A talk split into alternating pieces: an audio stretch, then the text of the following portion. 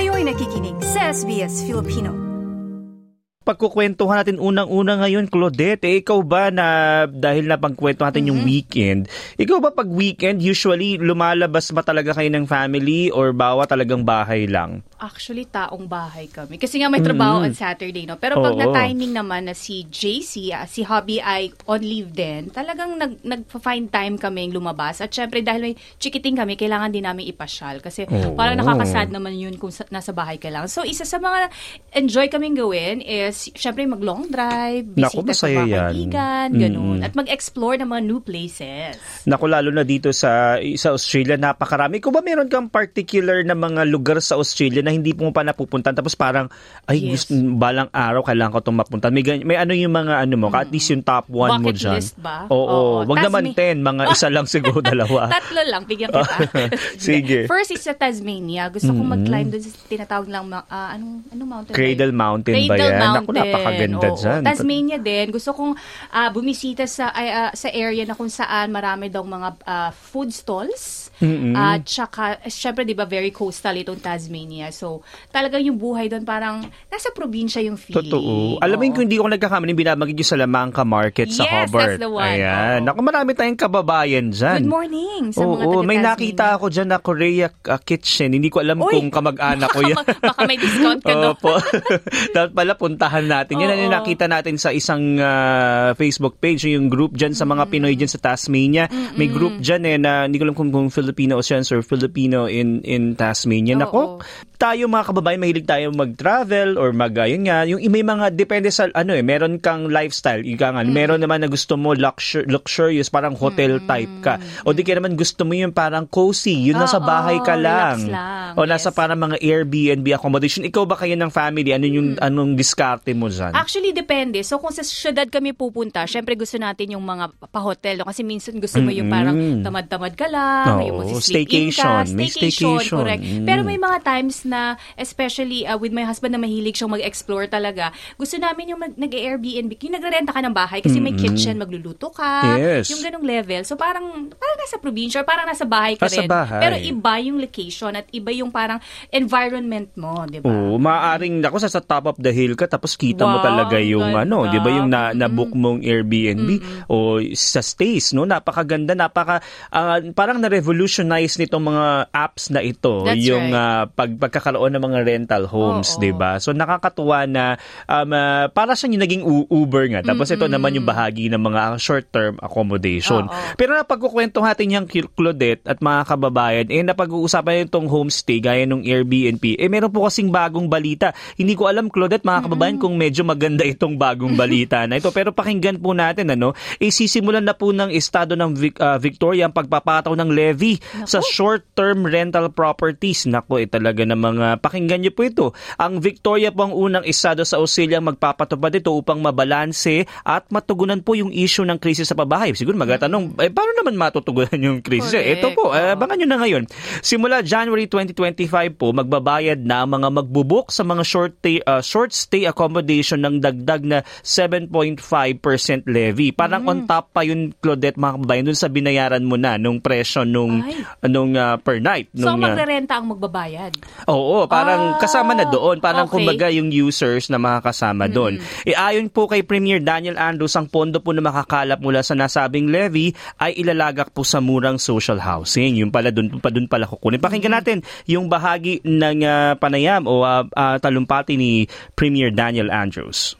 We think it's only fair that a modest charge on that that type of housing contributes to properties that are available for the long-term rental market. seven dollars fifty per one hundred dollars you pay, every single cent will go to Homes Victoria to build more houses and maintain houses. Mm. Ako, marami nitong mag, uh, mag, magrereklamo, T J. Parang mapapa, oo, ano. Pero yun naman, yun naman yung binanggit oo. nila. Ibig sabihin ito'y para sa magandang purpose. Yun naman Correct. yung binanggit ni oo. Premier Daniel Andrews. Oo, at ito pa, no, inaasahan na makakalikom ng seventy million dollars kada taon simula twenty twenty-five ang nasabing levy. Ginawa ang inisyatiba para maging financial desensitive sa mga landlord at investor na hindi you know, pinapaupahan ang mga property ng pangmatagalan. Ayon din kay Premier Daniel Andrews, mahigit thirty-six thousand ang short stay accommodation places sa Victoria at aabot sa kalahati ay sa regional area. Dagdag nitong malaki ang positibong epekto sa turismo na gaya ng Airbnb at Stayz, Z, Stayz, kaya mahalagang mabalanse ang regulasyon. Pakinggan natin ang um, uh, panay ang ang uh, talumpati ni um, uh, Premier Daniel Andrews. Now, I don't expect this to be universally popular. Some people will say it's too high, some people will say it's not high enough, some people want Airbnb and these sorts of platforms banned, or some limit of ninety, ninety nights a year and stuff like that. Ultimately, there's a place for short stay. Uh, it, it's, it's very important. Uh, a lot of people use it and like it.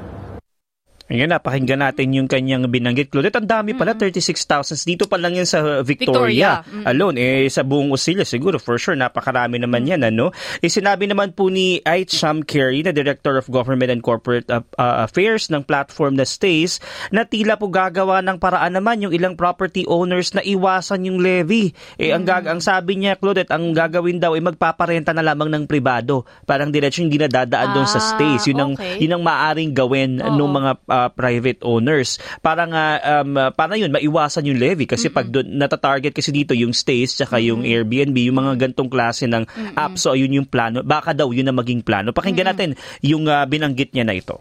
To sum it up, it's ill-conceived. It's not going to achieve what uh, the government hopes it will because it's targeting only the short-term sector and only the platforms on that sector. All that's going to take for people to avoid having to collect and pay this will be to take themselves off platforms. That means that it won't collect any money and the government will have missed an opportunity. Mm.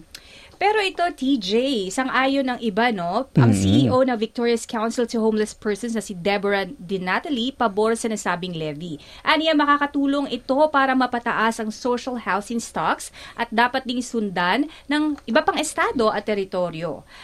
Pakinggan natin ang um, pa- paliwanag ni, ni uh, Victoria Council to Homeless Persons, Deborah Di Natale.